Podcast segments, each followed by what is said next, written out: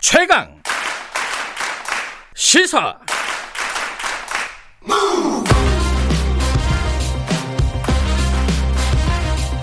지금 여러분께서는 김경래 기자의 최강 시사를 듣고 계십니다. 네, 국회 공수처법 그 개정안이 통과되는 과정에서 정의당이 당론으로 찬성을 결정을 했는데 어, 기권표가 하나 나왔습니다. 이게 이제 장혜영 의원인데 장혜영 의원은 뭐 여러 가지 이유를 밝혔어요. 그건 좀 이따 인터뷰에서 들어보도록 하고 그리고 또 필리버스터 종결 관련해서도 정의당 얘기가 계속 나오고 있고 지금 또 쟁점 법안 중에 하나죠. 중요한 법안 중대재해기업처벌법 이거 어떻게 되고 있는지 이런 것들 좀 여쭤보겠습니다. 어, 정의당 원내 대변인도 맡고 계시죠. 장혜영 의원 연, 연결돼 있습니다. 안녕하세요. 안녕하세요. 네. 어, 일단 그거부터 여쭤볼게요. 그, 그, 당론과 다르게 기권표 던진 이유, 뭐, 여러 차례 설명을 하신 것 같은데, 청취자분들에게 말씀을 해 주시죠. 왜 기권표를 던지신 건지?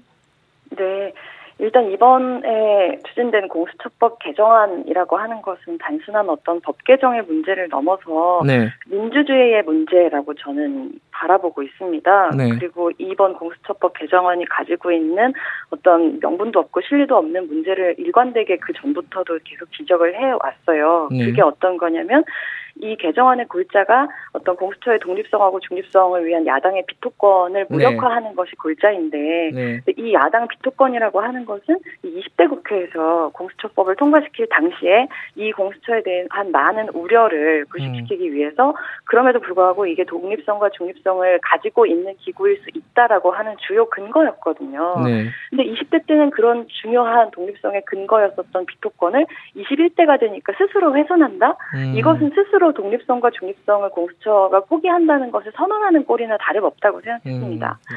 그리고 만약에 그렇게 야당의 비토권을 무력화시켜서 예. 무리하게 출범한 공수처라고 하는 것이 음. 과연 그 스스로 역할을 제대로 진정한 검찰 개혁을 해낼 수 있을 것인가? 예. 그 또한 아니라고 봤어요. 예. 왜냐하면은 이미 어떤 독립성과 중립성을 상실한 상태로 출범하기 때문에 예. 그저 계속 끝없는 어떤 정쟁의 소재가 될 거라고 생각을 했습니다. 예. 그래서 상황을 보면 사실 국민의힘은 그 이전부터도 자유한국당 시절부터도 계속 일관되게 이 공수처를 설치하는 것 자체를 반대했잖아요. 예. 근데 정의당에서는 일관되게 공수처 설치가 검찰 개혁을 위해서 필요하다 찬성하는 예. 입장이었습니다. 그랬기 때문에 이걸 출범시키는 데 협력을 했었던 거고요. 예. 그래서 지금 이 시점에서 이 공수처법 개정안을 국민의힘이 반대하는 것과 정의당이 반대하는 것은 의미가 완전히 다르다고 음. 생각을 했어요. 그래서 국민의힘이 그냥 가져왔었던 이 공수처 자체에 대한 반대가 아니라 음. 정말로 진정한 검찰 개혁을 위해서 공수처가 제대로 출범해야 하지만 이렇게 중립성과 독립성을 훼손하는 건 아니야.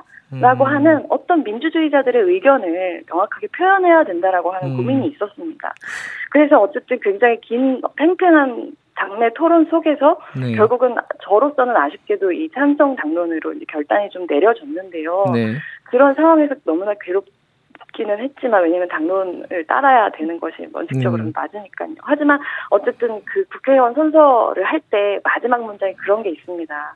양심에 따라서 직무를 선언하겠다라고 선서했어요. 그 음. 선서에 부끄럽지 않게 이 국힘에 반대하는 분명히 다른 어떤 반대의 목소리를 음. 이 의회에 남겨야 된다는 생각을 해서 어려운 선택을 했습니다. 예. 그 민주당 같은 경우에는 뭐 조홍천 의원 같은 경우에 불참을 했잖아요. 어, 네. 예, 그래서 뭐, 이 당내 지지자들에게 굉장히 많은 비판이나 비난을 받은 모양이더라고요. 어, 장혜영 의원께서는 이거 그 기권표 던지고 나서 뭐 그 뒤에 뭐 반응들이 좀 있었습니까? 뭐 여러 가지 반응들이 당내에 존재했죠. 음. 뭐 당론을 그래도 따랐어야 한다는 아쉬움이 남는다는 말씀을 하신 분들도 계시고 음. 또 다른 한편으로는 어 이런 목소리 그러니까 아까 음. 말씀드렸었던 국민의힘과는 다른 민주주의자들의 반대를 표현해 줘서 고맙다 이런 음. 분들도 계셨습니다. 그 예를 들어 이제 그 20대 국회 때 일이지만은 금태섭 의원 전 의원 같은 경우에는 징계까지 받았잖아요. 당론에 위배됐다고. 네. 어, 장혜영 의원 징계 같은 거 안 받습니까? 어떻게 되는 겁니까?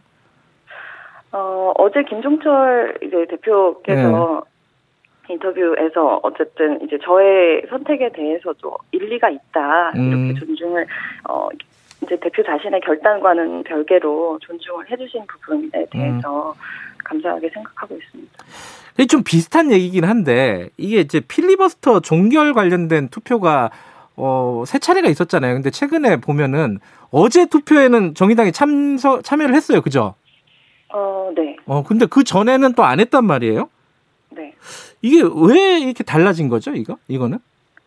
어, 달라졌다고 말씀하시는 것은 일단 사실과 다릅니다. 아, 그래요? 그것이 사실과, 네, 다르고요. 어, 왜요? 예. 설명을 드리자면, 어쨌든 저는 이제 이번에 국민의힘에서 했었던 필리버스터라고 네. 하는 것이 뭐냐에 대해서 얘기를 좀 시작을 하고 싶은데 네. 민주주의는 비효율에 제도하다 네. 이런 말이 있잖아요. 왜냐하면 네. 사실 가장 효율적인 의사결정 시스템은 그냥 일당이 독재를 하는 거지만 네. 그것이 가져오는 어떤 위험성과 전체주의적인 사고와 집단 사고의 위험이 있기 때문에 우리가 민주주의라고 하는 것이 다수결임과 동시에 네. 소수 의견을 충분히 존중하는 것이라는 제도적인 장치들을 많이 갖고 있고 네. 필리버스터라고 하는 것, 소수 의견 혹은 소수 정당의 무제한 토론이라고 하는 것이 그래서 법률적으로 보장이 되어 있는 음. 거라고 생각을 네. 합니다. 네. 그래서 이제 민주당은 코로나 핑계를 댔지만 네. 사실 그 민주당의 발언 에 진정성이 있으려면 그와 함께 구체성을 갖췄어야 된다고 생각해요. 음. 예를 들면 이미 국회법에도 본회의 중에 상임위를 가동할 수 있다고 돼 있는데 네.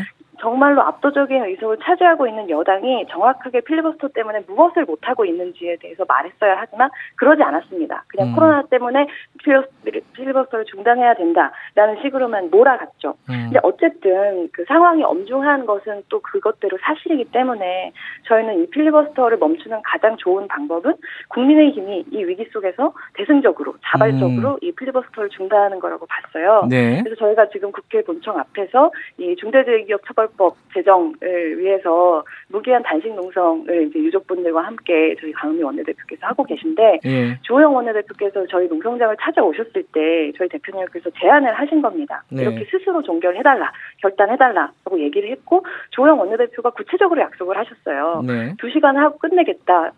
라고 예. 본인의 발언을 마지막 발언으로 하겠다고 얘기를 하셨고 그리고 그 약속을 실질적으로 지켰죠. 음. 그래서 사실상 그 순간 이 필리버스터라고 하는 것은 끝난 것이고 음. 그렇기 때문에 이 표결의 의미는 사실상 그 순간 종료가 된 겁니다. 음. 그렇기 때문에 투표 방침이라는 것은 사라질 수밖에 없는 것이고 네. 그런 이제 맥락에서 이 정의당의 표결을 보셔야지 선회했다 이것은 어, 좀 음. 적절한 해석이 아니라고 생각합니다. 그러니까 첫 번째 그 국정원법 관련된 필리버스터 그 종결 때는 어, 소수 정당의 어, 바, 발언권을 보장해야 된다라는 취지에서 참여를 안 했다 이런 말씀이신 거고 그죠?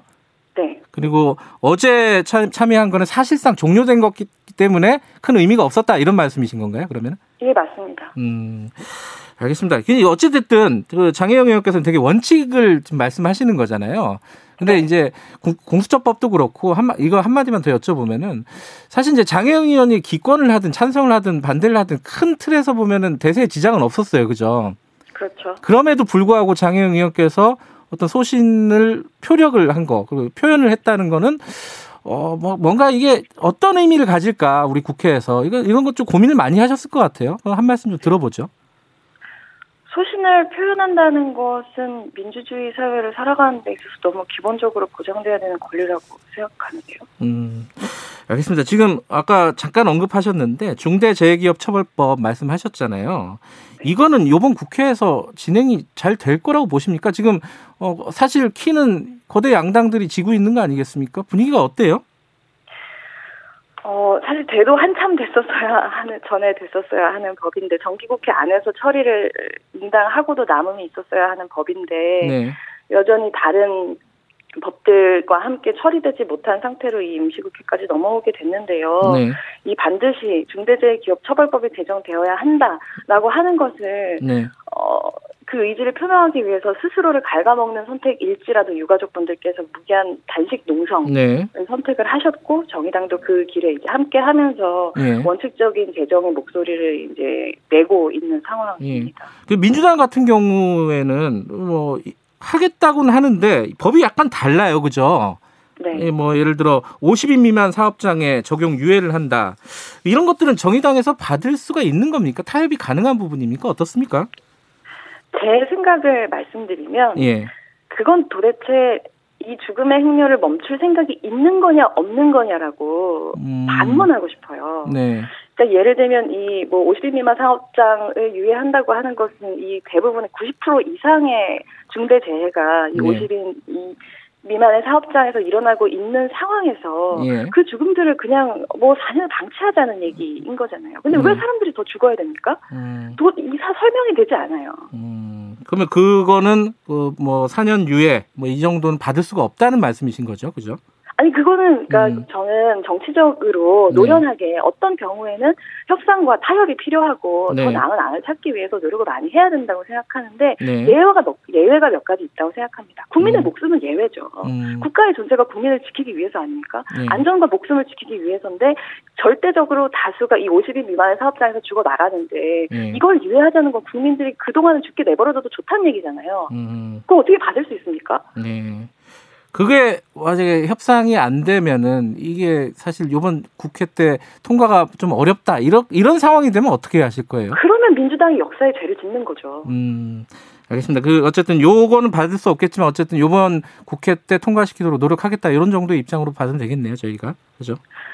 어, 저희는 이미 네. 한 번도 단 한 번도 이 원칙적인 입장을 처리한 적이 없고 정말 음. 할수 있는 모든 것을 다해서 아까도 말씀하셨지만 저희의 가장 안타까운 부분은 네. 저희가 가장 어떤 핵심적인 부분을 좌지우지할 수 있는 상황이 아니기 때문에 네. 가장 원칙적인 측면에서 국민들의 목소리를 대변하기 위해서 모든 할 수 있는 모든 수단을 하고 있다는 것이고 민주당은 이제 자기가 네. 어느 국민을 대변하고 있는 것인지 그 사이드를 좀 명확하게 해야 될 겁니다. 예. 이 민주당 입장은 저희들이 또 따로 여쭤보 도록 하고요. 어, 다른 정책 얘기 하나만 여쭤볼게요. 지금 장 의원께서 프리랜서들의 건강보험료 청구 개선. 이게 이제 연말 되면 프리랜서들이 해촉 증명서라는 걸 뗀다, 떼러 다니라고 난리다. 뭐 이런 얘기를 하더라고요. 근데 이거 모르시는 분들이 많을 것 같아요. 이거 무슨 얘기입니까, 이게? 네. 그 이제 세상 사람을 둘로 나눠서 이제 이런 연말 해촉 증명서를 떼본 사람과 아닌 사람으로 나눌 수도 있다는 생각을 하는데요. 예. 이게 건보료를 산정하는 데 있어서 근로소득자들은 사실은 이제 유리드가 미시잖아요. 월별로 그렇죠. 자동으로 음. 신고가 들어가시니까. 근데 어 프리랜서 같은 경우에는 전년도 소득 소득 신고한 걸 기준으로 건보료가 산정되는 네. 이런 제도적인 미비에서 기인하는 문제인데요. 네.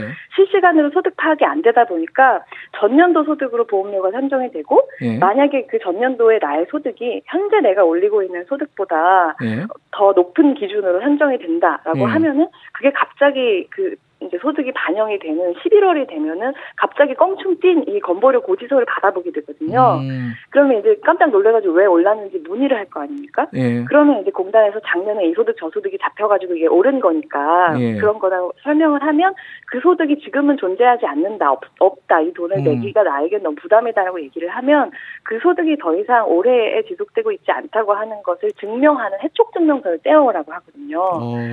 근데 이제 프리랜서들의 일의 특성상 계속 지속적으로 거래처하고 관계를 맺는 것도 있지만 이례적으로 끝나는 경우도 그렇죠. 있고, 네. 네. 그리고 이례적으로 끝나는 것이 늘 아주 관계 좋게 끝나는 것이 아니라 뭐 임금 체불이 심한 경우에 발생하는 경우도 있고 음. 거래처 자체가 사라지는 경우도 있고 굉장히 유동성이 심하단 말이에요. 음. 그래서 이 해촉 증명서를 받으러 다니기 위해서 온갖 어떤 서름 때로는 모멸감을 극복을 해야 되고 뭔가 거래처가 연락이 안 되거나 그러는 경우에는 울며 겨자 먹기로 지금 상황에서는 내 기가 너무 어려운 수준의 보험료를 그냥 내야 되고 이런 상황들이 있는 겁니다. 음. 그러면 뭐, 뭘 개선, 개선을 하면 이게 나아지는 겁니까 지금? 어 그래서 제가 고민을 해서 찾은 방법은 네. 이 건강보험법을 개정하는 건데요. 예. 지금 제도적인 미비이기 때문에 사실 제도가 풀어야 되는 건데 예. 전 국민의 어떤 그런 고용보험을 위해서 실시간 소득 파악 시스템을 정부에서 어쨌든 추진을 어, 음. 어, 구상을 하고는 있는데 예. 이게 될 때까지 사실 기다리면 되기는 해요. 네. 근데 기다리는 동안 시민들이 겪는 어려움이 있기 때문에 건강보험법을 개정해서 프리랜서 이제 음. 이 보험료를 내는 사람이 아니라 이 사람한테 소득을 지급한 지급처가 있지 않습니까? 예. 지급처가 이 원천 징수를 뗄 때, 아니, 그때 같이 건강보험공단에다가 이게 더 이상 지속되지 않는 계약이라고 하는 거를 신고하게 아. 만듭니다. 그러면은 이제 모두가 건강보험공단에서도 이제 더 아. 이런 업무를 처리할 품을 안 드셔도 좋고. 그러니까 해촉증명서를 이렇게 떼, 예, 때려다니는 고, 고생을 안 해도 된다 이런 말씀이시네요. 예, 그죠? 예, 본인도 프리랜서셨고 잘 아시는 부분이네요. 그죠? 네, 맞습니다. 알겠습니다. 오늘 여기까지 듣고요. 다음에 또 연결할게요. 고맙습니다. 감사합니다. 정의당의 의원, 의원이었고요. 자, 1부 여기까지고요. 잠시 8시에 2부로 돌아옵니다.